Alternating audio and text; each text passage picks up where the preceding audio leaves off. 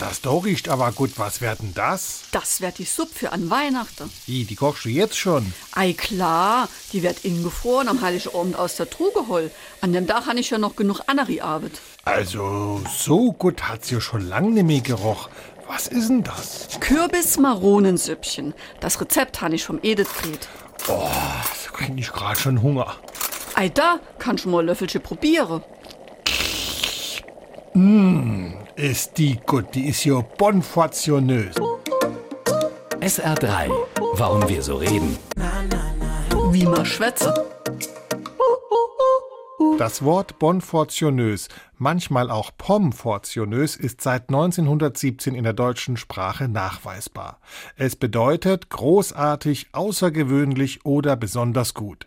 Wie sich unschwer erkennen lässt, hat es seinen Ursprung im Französischen. Nur findet es sich in keinem französischen Wörterbuch, denn es ist eine deutsche Erfindung, eine pseudo-französische Kombination von bon für gut, fort für stark, versehen mit einer landestypischen Endung. Das Wort soll in Berlin entstanden sein, wird aber auch in Sachsen heute noch sehr oft verwendet.